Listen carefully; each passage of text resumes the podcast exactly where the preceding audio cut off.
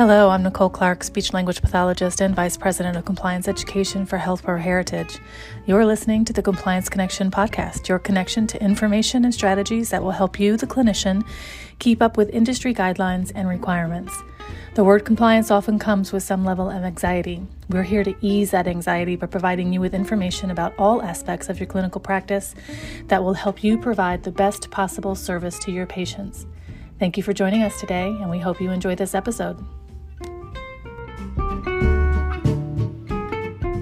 In their laptops or um, tablets. But also, um, just even our group and concurrent.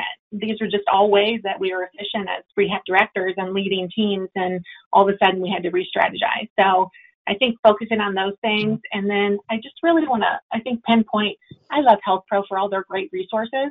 So I feel like it's all at our fingertips. So I do revisit these resources on a regular basis with my RDs, just reminding them, you know, functional room treatments. I mean, I remember back in the day thinking, my God, what would happen if they just shut the doors of our therapy gyms and we didn't have access to the dumbbells and the bikes and all those things? I mean, I, yeah, I feel like um, here it is, and we've been forced. And um, I think bittersweetly, it's been, you know, challenging for us, but I think we've tapped into some creativity that we weren't doing yeah. before. Mm-hmm.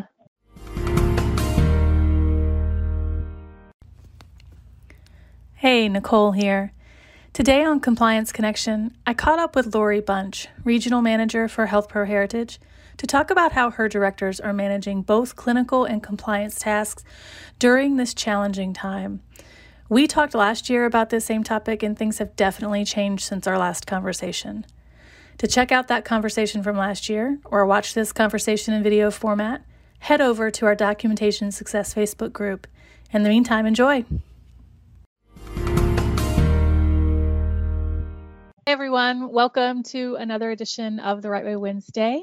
Uh, today I have back with me Lori Bunch. Lori, um, if you watched the video last week that I reposted from 2019, so about a year ago, actually, a little over a year ago now, um, we talked and got together about some tips for rehab directors and program managers on how to really sort of manage your day given given everything um, that you have to do in a day which is a lot right? So you've got operational stuff plus clinical stuff. You're you're just you're managing other clinicians too and schedules and all those kinds of things. And so i thought as i went back and watched that video lori that we did last year i, I really thought god that was such a great uh, perspective from someone who is out in the field right now. And then i started thinking man a lot has changed right with covid and in everything that we're dealing with on top of all of the normal quote unquote nothing's normal anymore but normal day-to-day stuff that a rehab director or clinician even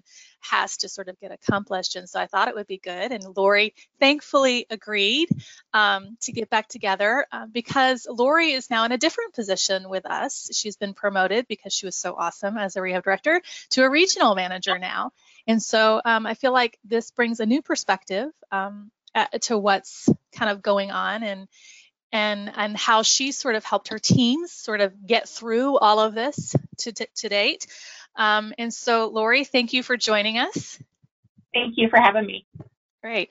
So, tell me a little bit because you know I mentioned this in the post um, on Wednesday or last week about you know, some of the things we talked about really we may not be able to do today, just mm-hmm. logistic wise. So talk us to us a little bit about what's changed since we last talked and what has stayed the same. So, um, you know, on the last call that we had a year ago, definitely I touched on some of the simple things that I would say organized throughout my day, keeping an ongoing to-do list. Those things are still in place. But I think with COVID moving in and just totally taking over our therapy world, we had to re-strategize on on ways that we did treatment, um, documentation, um, you know, modes of treatment, all the things. So, you know, first I can say just the um, pretty much shutting the doors of our, our therapy departments and being forced outside those doors and really focusing on functional room treatments. And, you know, I often joked around, um, what would we do if that day ever came and those dumbbells were taken away from us or that recumbent bike was taken away from us and here we are. um, it's a bittersweet thing because I do feel like um, it's definitely challenged us for um, being creative with our treatment um, ideas. And, you know, Health Pro has provided throughout this whole COVID um, time just um, great resources for us to tap into on a regular basis. So anytime any of my RDs are struggling, we just revisit that um, resource. And, you know, it not only sets up their treatment for today, but they can already be thinking, um, what functional treatment am I going to be doing for tomorrow? So it's been a great resource.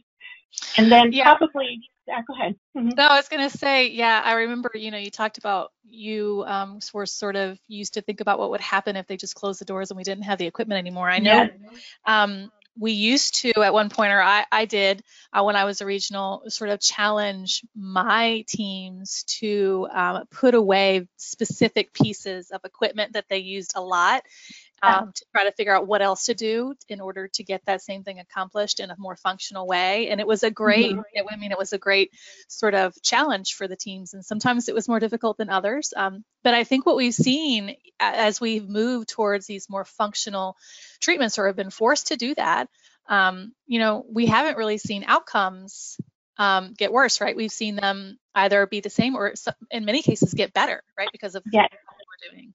Yeah. Mm-hmm so yeah, I think bittersweet is probably um, a good term to use because we like all those tools, but uh, you know, I yeah. think we can really get a lot accomplished too without them in many cases. Mm-hmm. So yeah. So what else? What else um, do you think? So yeah. So um, as we know, you know, with um, PDPM, group and concurrent was a huge focus of ours, and yeah. you know, once again, Health Pro just putting out such great resources, and we were flowing. We were we were operating um, and just providing great services that our patients needed with the group and concurrent. And then all of a sudden, um, the majority had halted or very limited with the group and concurrent. So, um, you know, once again, just Health Pro providing those resources on ways that we can provide group and concurrent when appropriate um, and just given us really clinical reasons. Um, a lot of it educational pieces toward um, some of our COVID um, related patients, their um, conditions and their diagnosis, um, providing those type of groups or home going and just really focusing on safety. Given us access to get up and get connected so that we can see those homes through a lens and help make the recommendations for them returning home. So another great um, tool for us as we start begin to reopen. And one day we'll get back to where we were. But again, I think just slowing down and really um, focusing on what's best for the, the resident. Sometimes and concurrent's not, but sometimes it is. And um, truly for those patients, as long as we're social distancing and um, we can provide them with the, what they need in that social setting. Mm-hmm. Yeah. Okay, that's great. So, any any other tips that you can give um, directors out there who might be struggling um, with managing just the stress of everything they had to do on top of what they have to do now for for COVID and dealing uh, managing the pandemic and infection control and all of that stuff too? Mm-hmm. So, I I feel like, and even a year ago when we talked, we really honed in on you know, relinquishing control of your day and feeling good about what you provided um, throughout the day and, and how you found your balance um, between being a rehab director and a clinician. So um, I think continuing at a time of COVID when the facility might increase their expectations on you as the RD or the therapy department um, for involvement on the floor, sometimes not appropriate. I mean, we really have to um, reel in those reins. We can um, present information gracefully and we can set those boundaries and we can maintain our focus on our quality of our patient care and operating and running a therapy department. Um, probably one strong aspect that definitely my RDs have taken a look at is with um, utilizing a rehab tech, where back in the day before COVID, we used them a lot for transport. And I really encouraged um, the ones that can um, take on administrative tasks to do so to help alleviate some of the stress and strain, strain on the rehab director. So we've definitely delegated tasks like that to appropriate people, and um, I think it's helped find balance throughout the days of the RDs. Um, they've really stepped up, and I feel like they've become even more valuable support to our RDs than they were before pre-COVID. Yeah, yeah I'm mm-hmm. sure they have. Um, another question that just popped into my head, you know, as you were Mhm. talking about this, you know, as now that you're a regional and you're working with uh, rehab directors and helping them through this process, uh, do you have maybe a rehab director that maybe struggled with this for a little while at first that you kind of helped through? And, you know, what are some strategies that you worked with them on to get past any of those barriers that they might have been dealing with? Yeah, so um, I, I support um, one of our RVPs, her division also, so I kind of tap into some of those. But I do have a few of my own facilities um, where my rehab directors have definitely stepped up. I feel like in, of course, some of our facilities, we have a high prevalence or we've had waves of high prevalence of COVID patients. And I will tell you, those are the times that I feel like um, we as regionals can be most supportive because um, we're helping strategize, we're helping develop plans. You know, unfortunately, facilities not always on board with the way that we feel like things should go. So whether it's skilling in place or, um, you know, I, I just encourage my RDs to maintain focus and do what's right for the resident. So if the facility is not willing to skill in place, we still need to look at therapy services to help um, Yeah. support that patient. hmm Yeah, absolutely. Um, all right. Thank you, Lori.